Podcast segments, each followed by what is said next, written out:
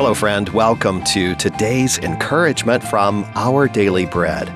Our devotional today, titled Heroes, Tyrants, and Jesus, was written by Mart de Haan. Beethoven was angry. He'd intended to name his third symphony the Bonaparte. In an age of religious and political tyranny, he saw Napoleon as a hero of the people and champion of freedom. But when the French general declared himself emperor, the celebrated composer changed his mind. Denouncing his former hero as a rascal and tyrant, he rubbed so hard to erase Bonaparte's name that he left a hole in the original score. Early believers in Jesus must have been disappointed when their hopes of political reform were dashed. He'd stirred hopes of life without the tyranny of Caesar's heavy handed taxes and military presence. Yet, decades later, Rome still ruled the world. Jesus' messengers were left with fears and weakness. His disciples were marked by immaturity and infighting. But there was a difference. The Apostle Paul saw beyond what remained unchanged. His letters began ended and overflowed with the name of Christ. Christ resurrected, Christ with a promise to return in power, Christ in judgment of everything and everyone. First and foremost, however, Paul wanted believers in Jesus to be grounded in the meaning and implications of Him crucified. The love expressed in Jesus' sacrifice made him a different kind of leader. As Lord and Savior of the world, his cross changes everything. The name of Jesus will forever be known and praised above every name.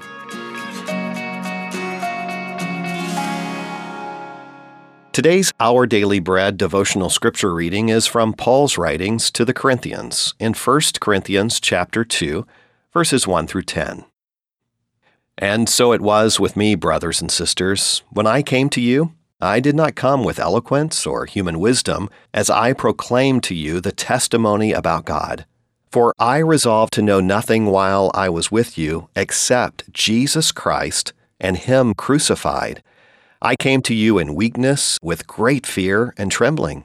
My message and my preaching were not with wise and persuasive words, but with a demonstration of the Spirit's power, so that your faith might not rest on human wisdom but on God's power.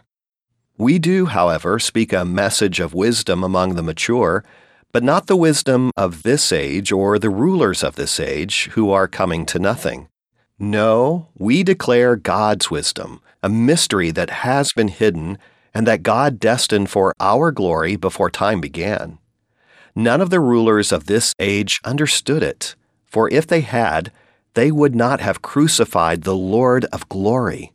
However, as it is written, what no eye has seen, what no ear has heard, and what no human mind has conceived, the things God has prepared for those who love Him. These are the things God has revealed to us by His Spirit.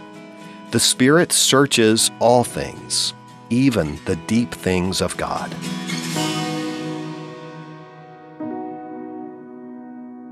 Would you pray with me? Father, sometimes it seems that our world doesn't feel that much different than the world Paul wrote about.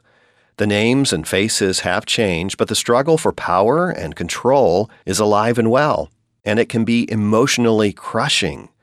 Please help us, Lord, like Paul, to see beyond what is immediately before us to the eternal victory Christ has won for us in his death and resurrection. Help us to declare your love and forgiveness to this world filled with turmoil, and may your peace fill us all today. Thank you, Lord, and it is in the name of Jesus Christ that we pray. Amen. Thanks for listening in today. I'm Wes Ward, and today's encouragement was provided by Our Daily Bread Ministries.